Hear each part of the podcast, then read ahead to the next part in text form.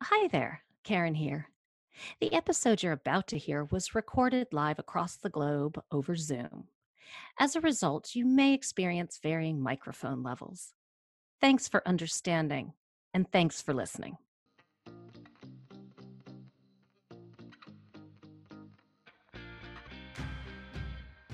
It's 1545 in Korea's Taebaek Mountains. You were last to the meeting point, so you're last in line. You're alert to every sound and each shadowy pulse of the forest as evening falls over this wild land. Amur tigers rarely attack human groups, but the last in the line is always most vulnerable. So you walk quickly, crossbow heavy on your back as you scan the dense vegetation for any flash of stripes. One shot, you tell yourself. That's all you've got if it comes to it. Tigers don't give second chances, as you and your fellow Chapukapsa tiger hunters know all too well. You don't hunt for sport or pleasure, but out of duty. The king commands it for the safety of your people under threat of death by tiger. So out here, the burden of your responsibility outweighs all your gear armor, crossbow, and spear. Out here, you have just one chance to take down the world's biggest cat before it takes you down.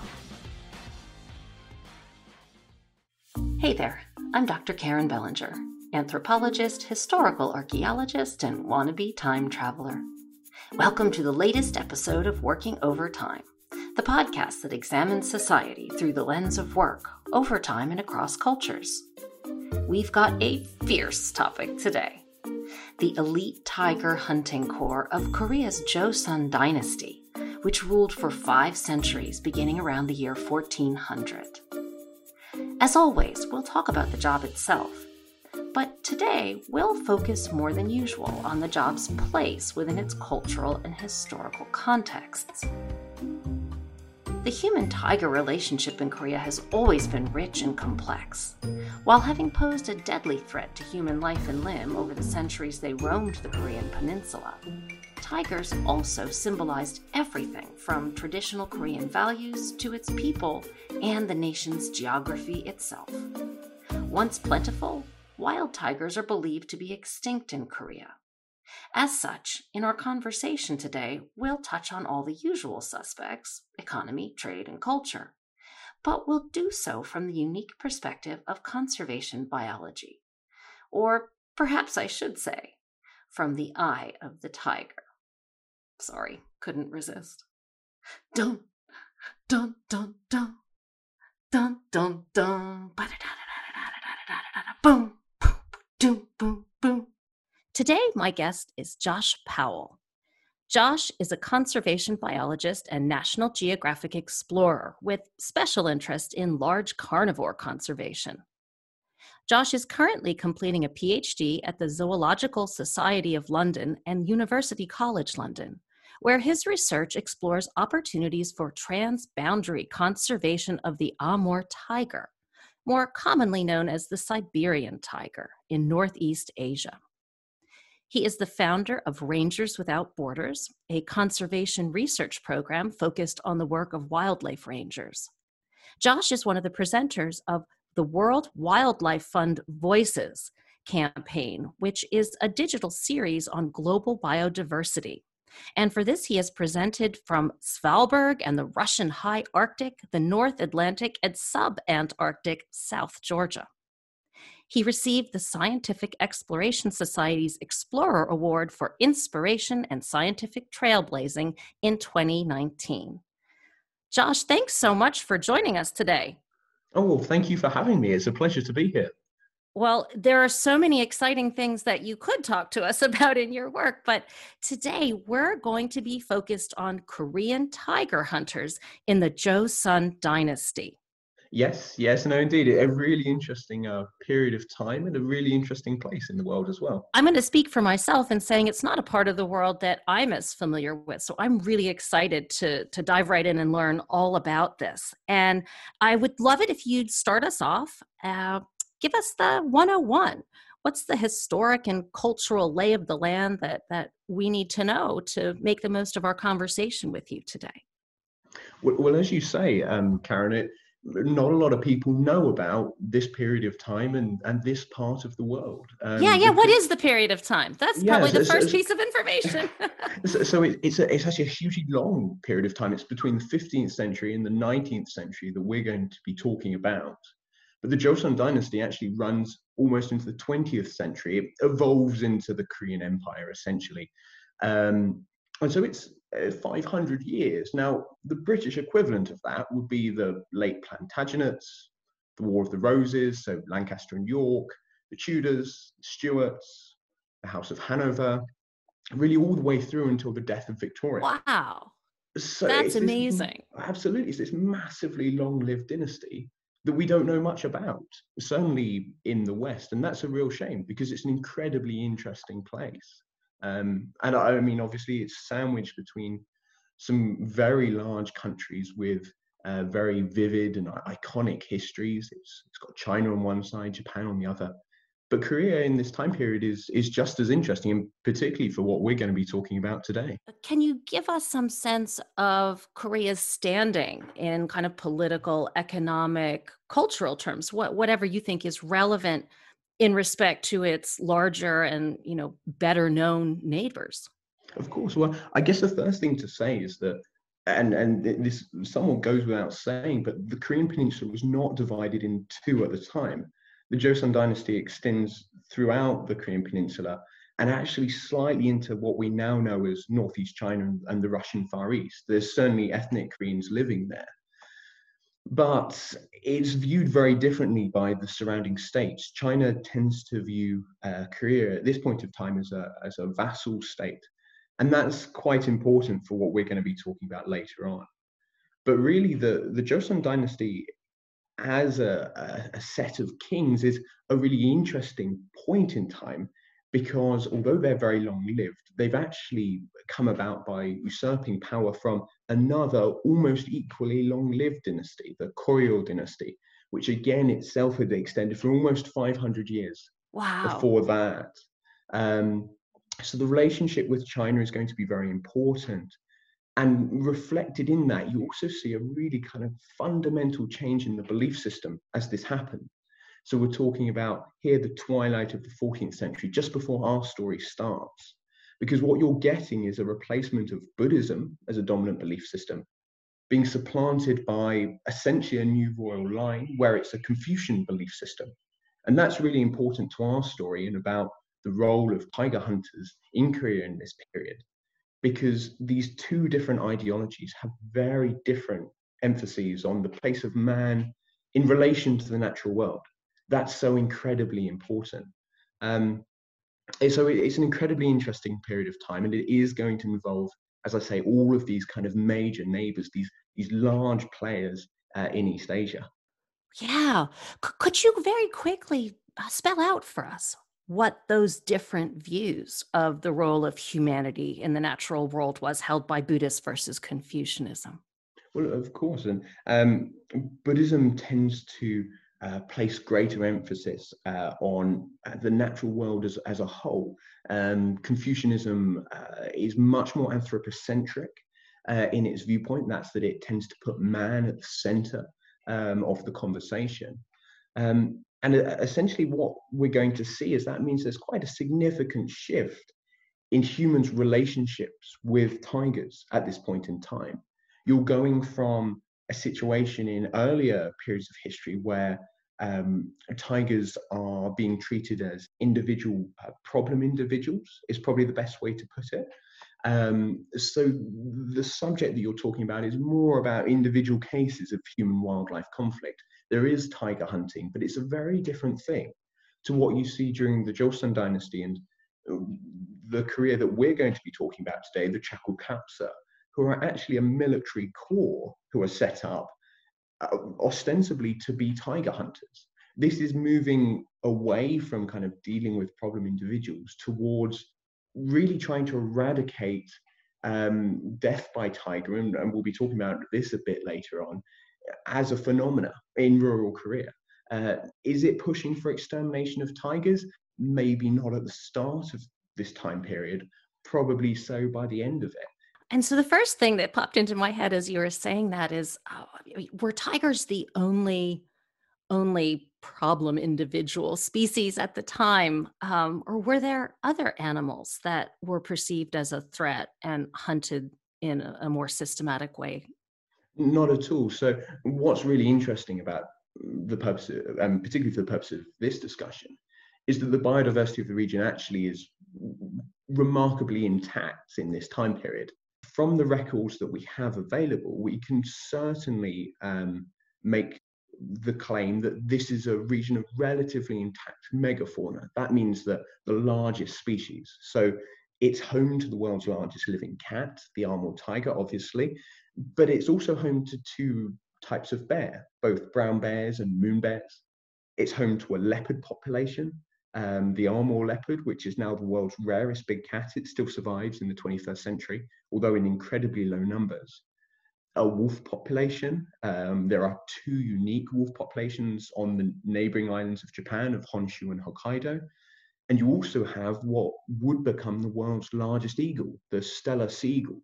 But of course, tigers and the fact that, as I say, this is the world's largest living cat, and tigers are known to uh, prey on livestock, they're known to prey on um, wild prey species that humans might uh, be looking to harvest, but they're also uh, they do occasionally prey on humans, and that is a huge part of this story. I mean, there's even a word in Korean for that. It's hohan. It mean, literally means death by tiger.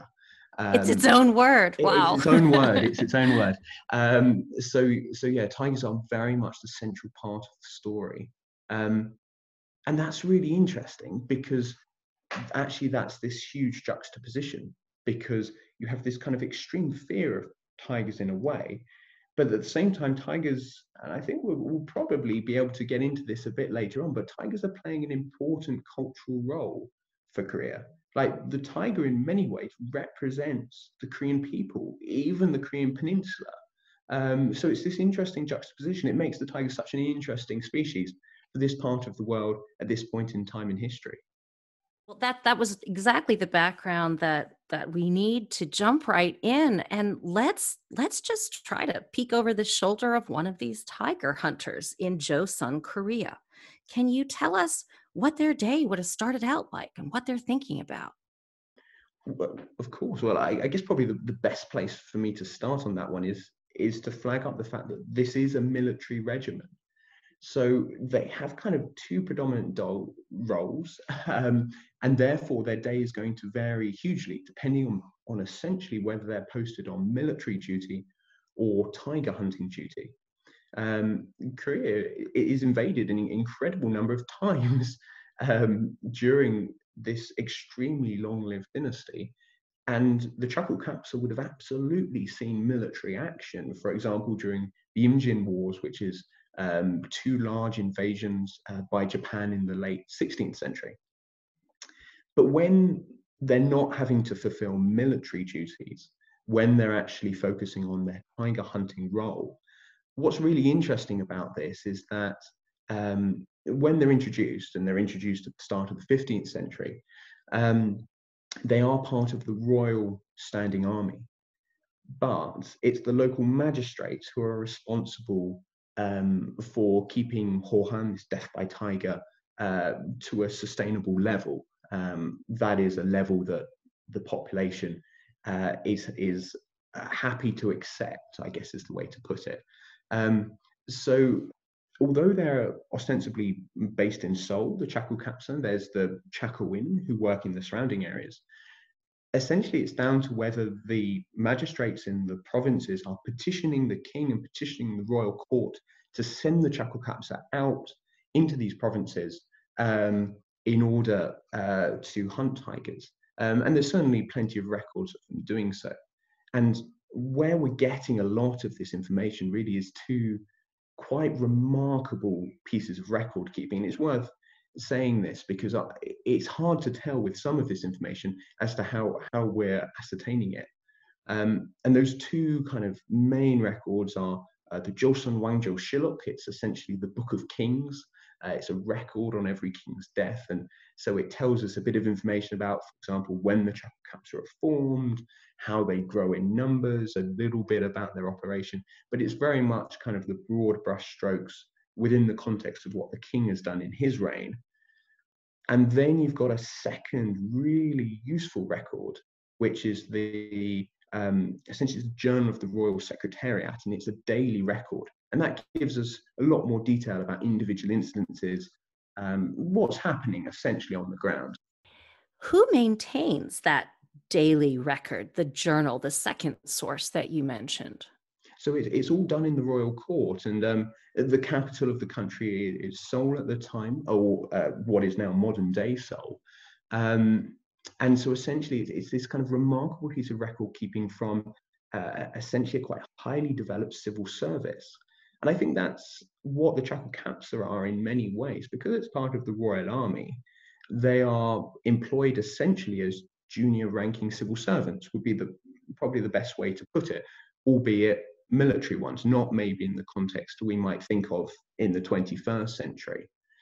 And this sounds like there's sort of an interesting um, chain of command, essentially, where they're a central body attached to the royal power. But as I think I understand it, please correct me if I am I am misstating what you said, but that the local magistrates could call on this elite force to come and help them when the tiger situation was getting untenable in their area. Absolutely, yes, yeah, no, that's that's com- that's completely spot on. Um, I mean, it's not the only method that the local magistrates would have available. Um, they could set uh, bounties individually within their local area, but um, calling on the chapel would, would, would be a much more efficient way. And um, certainly, from what we can tell, uh, some of uh, the records are suggest that these issues are, are pretty strong. Um, I mean, there's, there's one record um, that I've, I've just pulled out here just because it's really interesting, and it's writing the 5th of June 1754. And it suggests that Hohan is widespread across the provinces. Tigers are entering towns and villages even before sunset. Everyone keeps their doors closed and tries not to make any noise. And the magistrates are petitioning the king to order the urgent hunting tigers. Um, and that's where the chapel capsa come in. That's where the magistrates are petitioning the royal court, and the royal court will send out the chapel capsa to fulfill this role. The amount of artwork, folk art, and folklore stories that incorporate tigers in Korean culture is really striking too. It's like this crazy boogeyman that they they put together, you know, these elite forces to manage. And yet there seems to be such um, uh, a consistent pride in these creatures at the same time. It, it really must have been a really um, powerful element of society. Well, absolutely. I mean, it's um, it's something that that is even reflected in uh, Korean, uh, fa- uh, essentially fairy tales or folk tales, as you say. Um, the expression in Korean, where in English we use "once upon a time," um, in Korean, it's when tigers used to smoke. No, um, wait, wait, when tigers used to smoke. To smoke, yeah, it's really oh, interesting. Oh, unpack that for us. What yeah. does that mean? it's, it's not it's not entirely clear. I mean, obviously, uh, historians have looked into this a lot. Essentially, the thought is it's to do with when tobacco was first introduced to Korea, and um, you essentially uh, had members of the nobility who would smoke with these very, very long pipes. Um, and it's this idea of something being a, a very long time ago. Um, it's, it's really interesting how prominent uh, tigers do feature, as you say. Um, and, th- and therefore, as we say, it's this really interesting sort of juxtaposition because there, there is this extreme fear, but there's also this kind of profound respect for the tiger as well. Yeah, well, and it also it's sort of a it's a real anthropomorphic image, the idea of a tiger smoking, you know. Mm. Oh, um, absolutely. well, very very curious. All right, that the anthropologist in me obviously is very piqued by that one, but let, let's move back to the daily life of some of our chapu kapsa um, in this absolutely fascinating endeavor they were undertaking. We don't know a huge amount at the moment about how that would have played out necessarily. Like we're aware from later period tiger hunters in Korea, when you've got um, Western missionaries uh, who are writing about their activity, that they're pursuing the tigers uh, and their quarry um, across the mountains of Korea. Now, Korea is an incredibly mountainous landscape. The vast majority um, of the country would have been covered in mountains at the time. What we do know maybe a little bit more about is the sort of men that are functioning as Chakukapsa and the equipment that they're using. Um, and they're using a, a, particularly heavy crossbow and a heavier bow because of what their role is. Um, it's got to be designed to uh, essentially be able to kill a tiger um, with, with, one hit. Um, and that is uh, kind of really heavily feeds through into the sort of men that are being selected to be Chakukapsa. Um, as you can imagine, a requirement to be very strong is one of the first things that's on um, your list of qualifications. The second, obviously, is that you're going out to hunt a tiger, and that if the tiger hunt goes badly, um, well, then that might be your life uh, gone. Bravery is obviously highly valued. And so it's those two requirements that we're certainly aware that those are being very heavily valued uh, within the Chakukapsa. Heavy crossbow, obviously, it would give the firepower to hopefully take one of these giant cats down, but also, I mean, at a distance, right? I mean, I w- was there any um, backup if it did not have its intended result with the first shot? So they, uh, the Chakukapsa are carrying spears as well. Um, it's not immediately clear uh, whether they're using them as, as javelins, whether they're capable of throwing the spears as well, um, or whether they're handheld combat spears. Um, but those are the kind of weapons of the Chakukapsa. Um, whether they're also used uh, in their military role or whether they're using military equipment, um, which is, for example, lighter, more portable bows, uh, sometimes made of bamboo, which uh, the regular soldiers in the Korean army are using, whether they're using those in a military context, uh, it is currently unknown. Um, but it is very, very interesting that they are equipped slightly differently to the other Korean soldiers to reflect their specific role.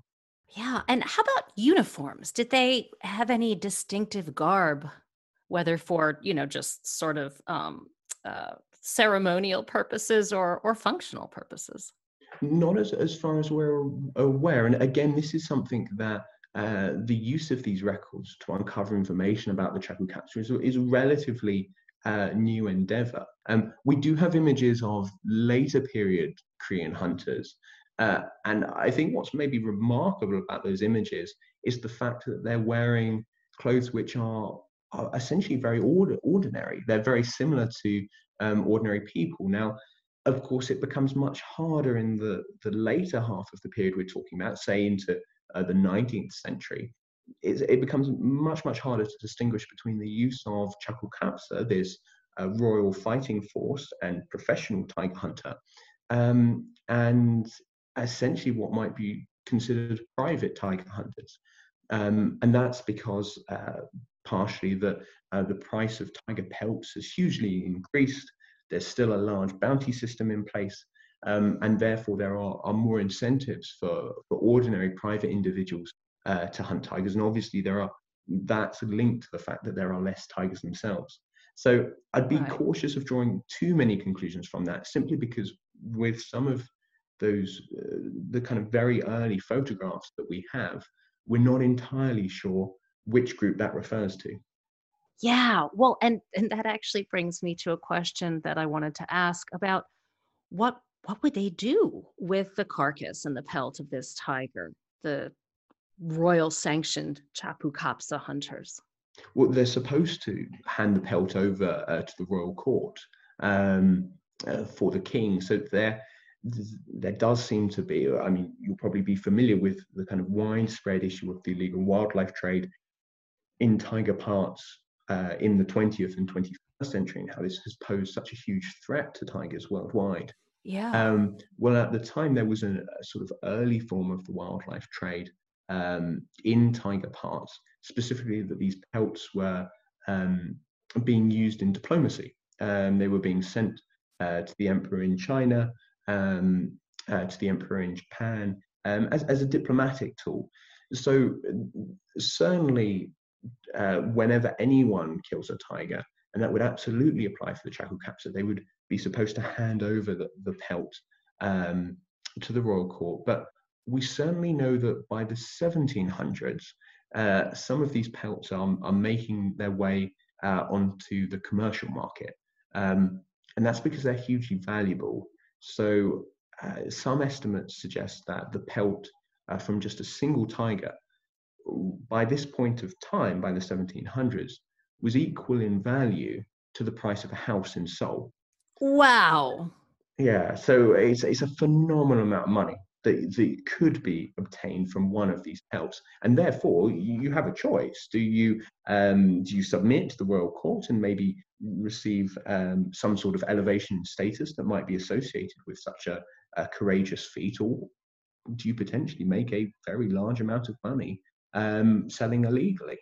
Well, and that that sort of brings me to the question of how do you fence a tiger pelt when it's worth so much in this time period? You know, it's like the famous painting: you can steal it from the Louvre, but you can't really sell it to anybody. Well, absolutely, and uh, uh, the the kind of slight complication here is is that um, if, of course, the uh, the royal court is it's giving tiger pelts to say particularly favoured members of the nobility, or if it's a rewarding gift uh, internally as well as externally for the state, um, then of course, uh, if you happen to have a tiger pelt, you would you would just hope that no one notices and uh, realizes that you're not supposed to have one. yeah, my great great grandmother on on my second cousin's side left it in her will. yeah, absolutely, like yeah. wow, oh, it's fascinating. What's really interesting about the Chaco capsa, in my opinion at least, is uh, who is the Chaco capsa, which is a, is a kind of really interesting dimension to them because that reflects something about the role itself. Um, and these are volunteers, after all, the majority of them. Uh, and it is considered quite an, an elite role within the, the, Korean army, within the Capsa, who are um, a kind of very large standing body of what we might refer to as men at arms. Um, and so you do get volunteers, but most of those applicants are for Seoul itself. Um, most of the provinces felt they, they didn't have enough applicants. People were uh, considered this too dangerous a profession to go into. Ah. Um, and in, in these uh, provinces, you either um, attempted to get volunteers from regular soldiers, um, lower ranked civil servants, um, sometimes even peasants or slaves. Um, and if you don't get any volunteers, essentially it was a case of picking larger men um, on the theory that they would be strong enough to handle these kind of uh, high powered and quite heavy crossbows and bows that the Chaco Capsa were re- required to use. Well, and they almost would have had to draft at that point, it sounds like, if you don't well, have the, the, yeah. the the labor power and, and the tigers are are a bit more active than, the local populace is inclined to be happy with. What else do you do? Absolutely. Um, I mean, uh, for the individuals who are volunteering, and, and, as I say, this seems to most heavily be in the Seoul area itself. Of course, it's it's a remarkably rare opportunity within a, a fairly strict social hierarchy at the time. Uh, opportunity in terms of social mobility. Now, this is one of the few regiments that's open to individuals across a range of social classes, statuses, um, and the opportunity to not only be a member of the Chaco Capsa, but also potentially to be promoted within it is, is actually really unusual. Um, and because that's partially because of the way that they're recruiting for the Chaco Capsa, this idea that when you do have enough volunteers that you're looking for uh, strength and you're looking for bravery, um, you're recruiting on merit, and that's that's actually incredibly unusual uh, for the Korean army at the time, and, and indeed it was very unusual um, for European armies at the time as well. And when you talk about the social mobility, um, could you just explain to me how that works within a volunteer corps?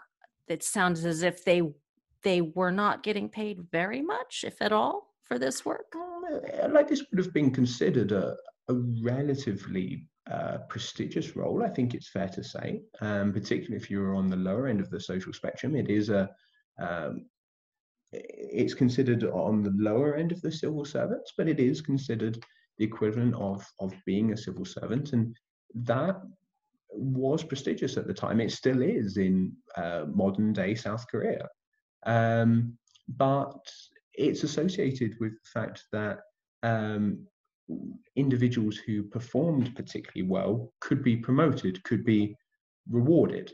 Um, and that's both at the recruitment stage uh, and it's also at the stage of operation as well. Um, and so, just to give an example, in, in terms of recruitment, um, one of the activities was to take the recruits tiger hunting.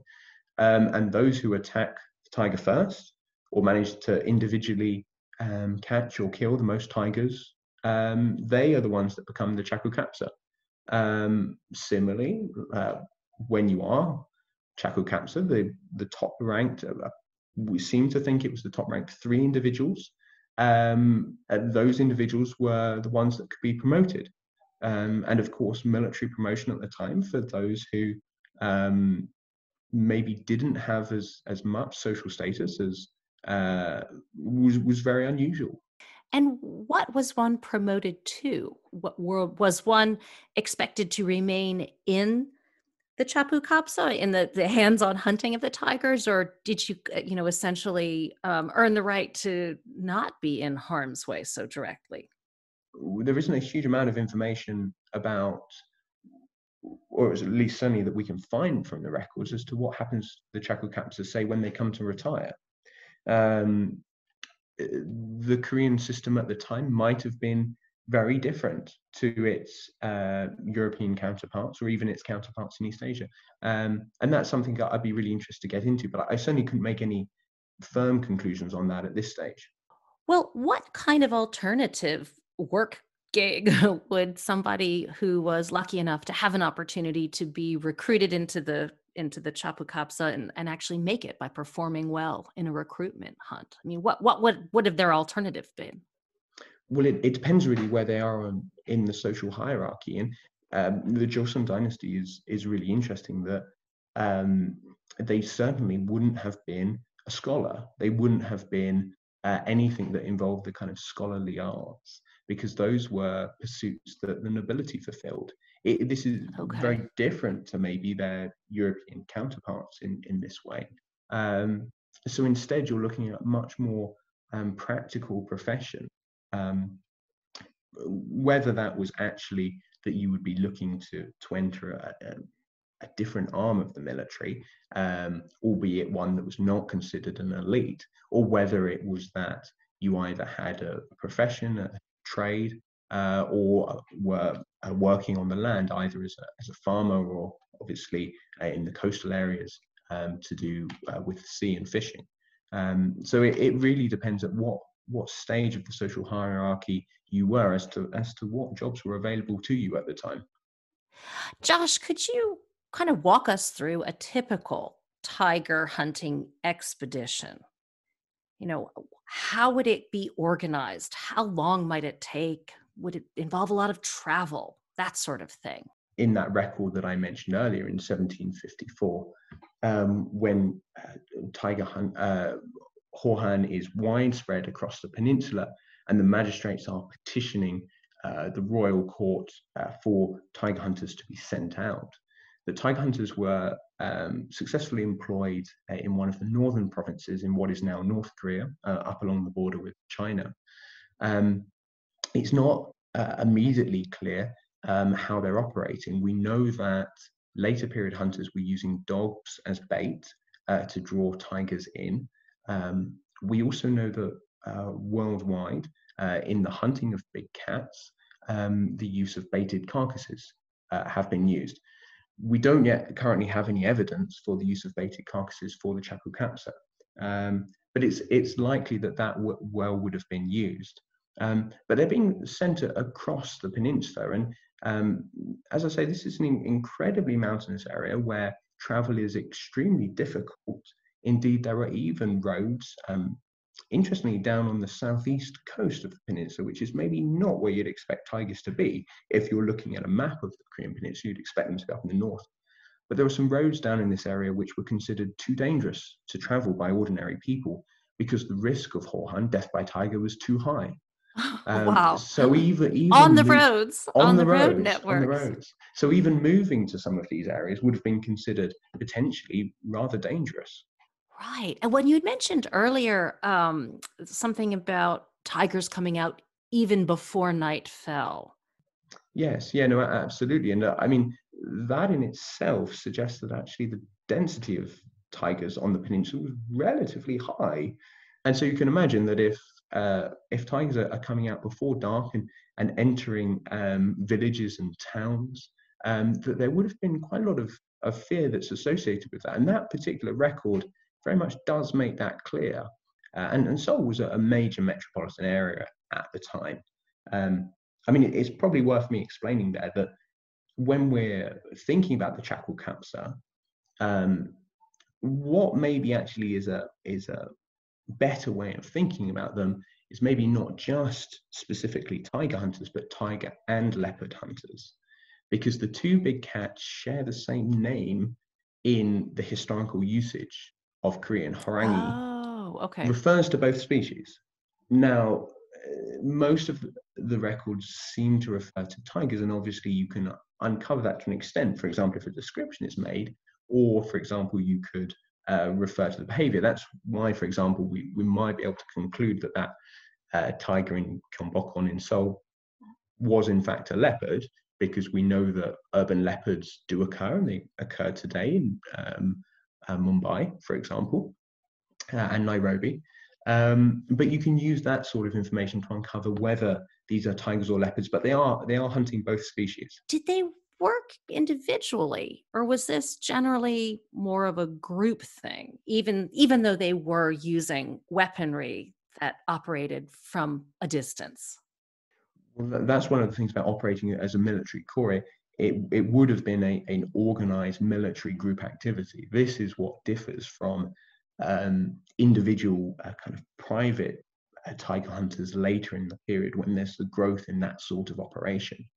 Um, it would have been working t- together very much so. And did they have different roles within the tiger hunt? Were there classes of hunters within this group? Uh, unfortunately, we, we simply don't know that at the moment. Um, you can imagine that there probably would be, and that individuals would fulfill different roles. But at this stage, we simply don't know uh, enough information about their individual operation to say that with any certainty. This is one of those cases where it's an activity that was critically important in terms of sort of national safety. We can just call it that in broad brush strokes, but also clearly it concerns this creature that was of really deep cultural symbolic significance to the people as well. And yet, you know, this activity isn't particularly well documented, right? As so many are not in history. I mean, that's the real problem of of doing history. Sometimes it's just they didn't think to write down all that convenient information we'd love to be able to just find in the modern day when we look back on it. I mean, lots of the information that that we do have interesting about them more relates to kind of like the broader uh, uh, role that they they could have played, and that was information that um, writers at the time um, felt maybe that it it was important to write down um, for whatever reason that was. So, um, a very interesting side note, for example, is that uh, when there was a drought, um, and uh, the local populace uh, was uh, desperate for, for there to be rain. One method that was believed to work was to place the head of a tiger um, in a, a pond uh, and also a waterfall, which is um, in uh, modern day Kaesong, which is just over the border into North Korea, both of which were believed to be home to a dragon. And it was believed that if you oh. placed the head of the tiger in either this pond or this waterfall, um, that that would lead to rain. Um, so we've got plenty of like very interesting anecdotes like that about uh, what kind of additional roles they could perform. But as you say, there's actually a relative lack of information about sort of the day by day operation in the in the same way that you might expect for for other parts of the world and, and other time periods. Oh, no, that's interesting. Well, with that, let's turn the discussion a bit to how the practice of tiger hunting in Korea, you know, kind of faded away. You know, when and how did that really happen? So tigers are in declining in Korea in the later half of the Joseon dynasty, but they're they're potentially in decline for a number of different reasons. Like obviously, there's the Chakukapsa, who's um, are, are, very much being employed to exterminate Hohan, this death by tiger. Whether that's actually to exterminate tiger populations is less clear, but obviously the, the two will have a knock-on effect on each other. But you've also got an expansion of agriculture. The population has grown, and so uh, humans are moving into what was previously forested areas, prime tiger habitat. Um, and a, a, combination of these factors, as well as uh, the kind of massively increased price of the tiger skins and the development of a wildlife trade, not only uh, internally, but also um, over the border into northern China um, with some of the tribes that lived in northeast China at the time, meant that the tiger population had begun to decline quite heavily. Um, and there was also this increased use of bounties and, and the growth of the private private tiger hunting and the setting of, of traps for tigers. And the combination of these different factors meant that the role of the Chakukapsa uh, therefore declines. They're, they're, they're less important. And obviously, by the time that um, you enter the 20th century at the end of the Joseon dynasty, um, and uh, you enter the colonial period in Korea's history. Tiger hunting and the attempted, and by this point it is very much the attempted extermination of tigers, then is begun to be taken over by the colonial Japanese administration. And there is very much a very heavy push towards extermination. So, what you see is a decline um, in the role and, and prominence of Chakukapsa. Um, and, and that's a really interesting part of the story as well, um, because obviously we've talked about uh, the important kind of cultural significance of the tiger, um, where the tiger had come to represent the Korean people and an extent of peninsula itself. So obviously, dominance and extermination of the tiger by the colonial regime at the time obviously carried a far greater geopolitical significance, which right. was not, yeah, it was right, not lost right. on either the administration or um, the uh, media that were reflecting on this back in Tokyo. Um, and that's a that's a really interesting part of the story. It's a it's a narrative that you see initially in the Imjin Wars between Korea and Japan, where you get a lot of artwork of a particularly uh, prominent samurai general at the time hunting tigers in Korea, and that sort of imagery re-emerges at the start of the colonial period, um, and it is heavily invoked following the Japanese annexation of Korea. Um, and in turn, you get Korean independence insurgents who begin drawing zoomorphic maps of Korea, whereby uh, the Korean peninsula is replaced by a crouching tiger.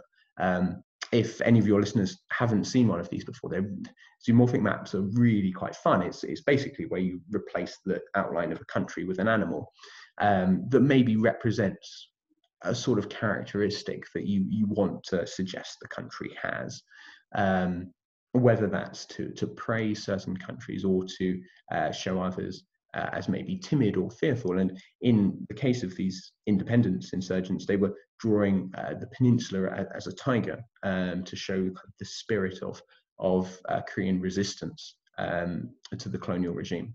Yeah, and you know what I wonder is eh, how do modern South Koreans view this tiger hunt as it was pursued by their own elite corps, the Chakukapsa, you know, as opposed to some of these later representations? I mean, it's it's uh, perhaps quite uh, quite a specific question, but I just wonder if there is a sense of national pride even today among Koreans for what their own people did in terms of hunting tigers. Well, it, as has kind of been the recurring theme here, there is this kind of strong juxtaposition, isn't it? And what's certainly been the case is that although Chakukapsa are not very well known in Korea necessarily. Certainly, they've begun to feature more and more heavily in modern Korean dramas and films and novels. And in fact, actually, uh, Netflix has just produced their first ever Korean drama. Uh, and one of the central characters is portrayed uh, as Chakul Kapsa. Slightly, really? Oh, yeah, tell us it, about that. Well, it's set slightly earlier, time period wise, than we're talking, but that's interesting as well because actually the very first instance that we know of a Chakul Kapsa, um, 1416, I believe, is actually an incident where two individuals are impersonating them. So it's clearly uh, of some uh, cultural status and significance, and, and therefore these individuals are, are claiming to be them. Um, they're subsequently punished afterwards for, for impersonating this role. Um, but that suggests that the role actually is older even than we know of it existing.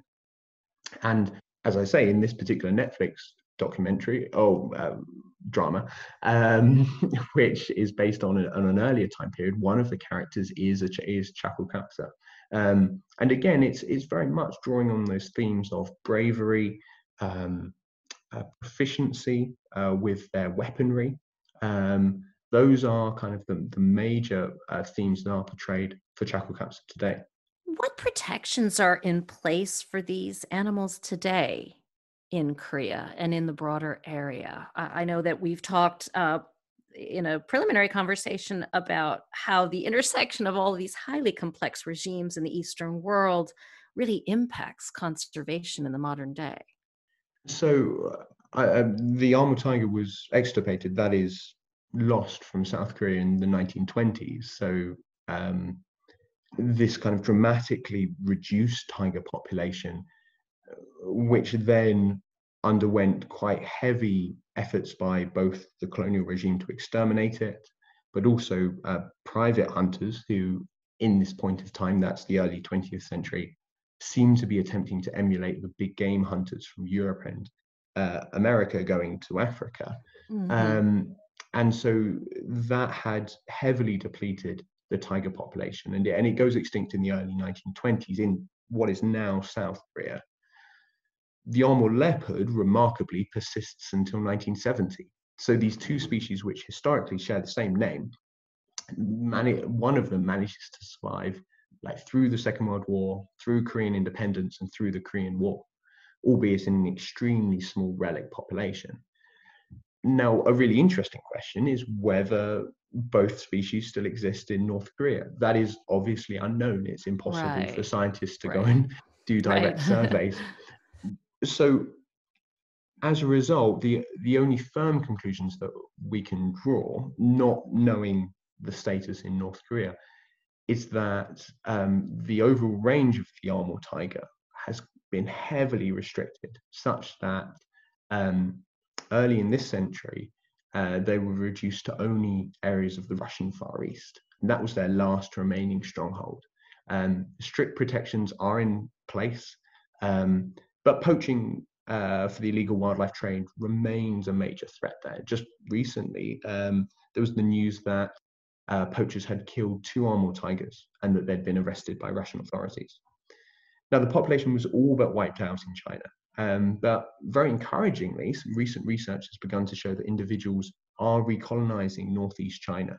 Um, and so potentially the Amur tiger uh, is, is back in China, but potentially it could, uh, even if it hasn't managed to persist in North Korea, there is obviously a chance that individuals will cross the border uh, and that Korea will once more have tigers. Yeah. What's your thought about that? you know, are South Koreans ready to reintroduce this incredibly meaningful species to their country? Well, that's a very interesting question because the two are slightly different things, of course. It's one thing, uh, North Korea having tigers um, and uh, being comfortable with that. It's quite another being prepared to live with with tigers uh, yourself. Um, and as a result, this isn't something I, I probably can't comment on yet, simply because I don't know and I don't think anyone knows. But that's actually what some of what my PhD is going to attempt to shed some further light on. Everyone thinks not, certainly in terms of the reintroduction of, of tigers to South Korea.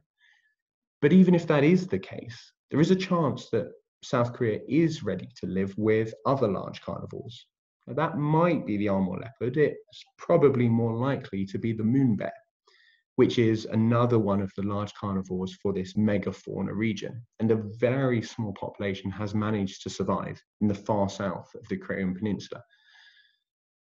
And of course, as we've just mentioned, with this other interesting question of maybe North Korea has some Amur tigers left, and if not, there might come a point in time in the near future when a few individuals cross the border from either Russia or China into North Korea yeah, they, they don't know about borders, right? Well, so it seems absolutely. entirely feasible that could happen. Yeah, no, it's, it's very, very much feasible. Um, but of course, in the event of reunification, that would mean that the tiger has once again returned to a united Korea. And I think that would uh, likely excite a, a, lot of Koreans. Um, the question of whether, if the tiger returned to South Korea, or the area which is now South Korea, people would feel quite so positive about it well, that's a really interesting question and one I very much hope to find out. Josh, thank you so much for joining me on the podcast today to share with us the really uh, surprisingly complex history of tiger hunting in Korea. And, you know, really, it's clearly lasting geopolitical as well as cultural significance for the entire region and, and really for the world in conservation terms. Oh, it was a, it was a pleasure to be here, and it, it's a really interesting subject that um, we're continuing to learn more about all the time. So uh, uh, it, it, was an absolute delight uh, to join you.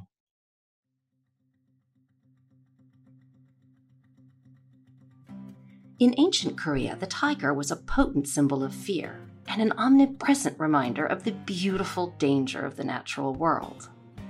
When tiger hunting emerged in the Korean court as a specialized vocation, it launched a culling process that only accelerated under Japanese colonial rule, which styled itself after English colonialists in Africa.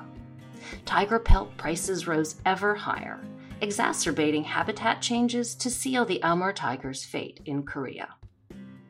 It's fascinating to consider how a people can be so enchanted by a living creature, and yet willing to destroy it for the sake of profit. I mean, just looking at Korean art, literature, and popular culture, tigers are everywhere. While this reverence for the animal as symbol endured, regard for the animal itself and its place in local and global ecosystems did not. It's that old human trope of wildly worshiping something without truly valuing it. As the planet's top dog species, it's our human responsibility to critically examine our relationships with the natural world and the rest of its creatures. Being more conscious of how we do business with nature, hopefully, we can ensure that future generations will get to see more than just symbols of magnificent animals such as the Amur tiger. Hopefully, they'll get to experience the real thing. Hey there, awesome human. You can follow today's guest, Josh Powell, on Instagram at Joshua Powell underscore official. You can also find him on Facebook too. Just look for the words National Geographic Explorer on his profile. No big deal. As always, we're on social media at Working OT Series with plenty of exciting show updates and additional content. If you like the show, consider leaving us a rating on Apple Podcasts. It really does help get the word out. And share the show with the history lovers in your life. Until next week, Thanks for listening. Working Overtime is part of the Little Fire Podcast Network and is made in collaboration with Past Preservers. Today's episode was recorded live across the globe over Zoom. It was produced by Karen Bellinger, Nigel Hetherington, Aidan Law Liberty, and Raz Cunningham. Our director was Raz Cunningham. Follow us on Instagram at Working OT Series. Thanks for listening, and remember to like and subscribe.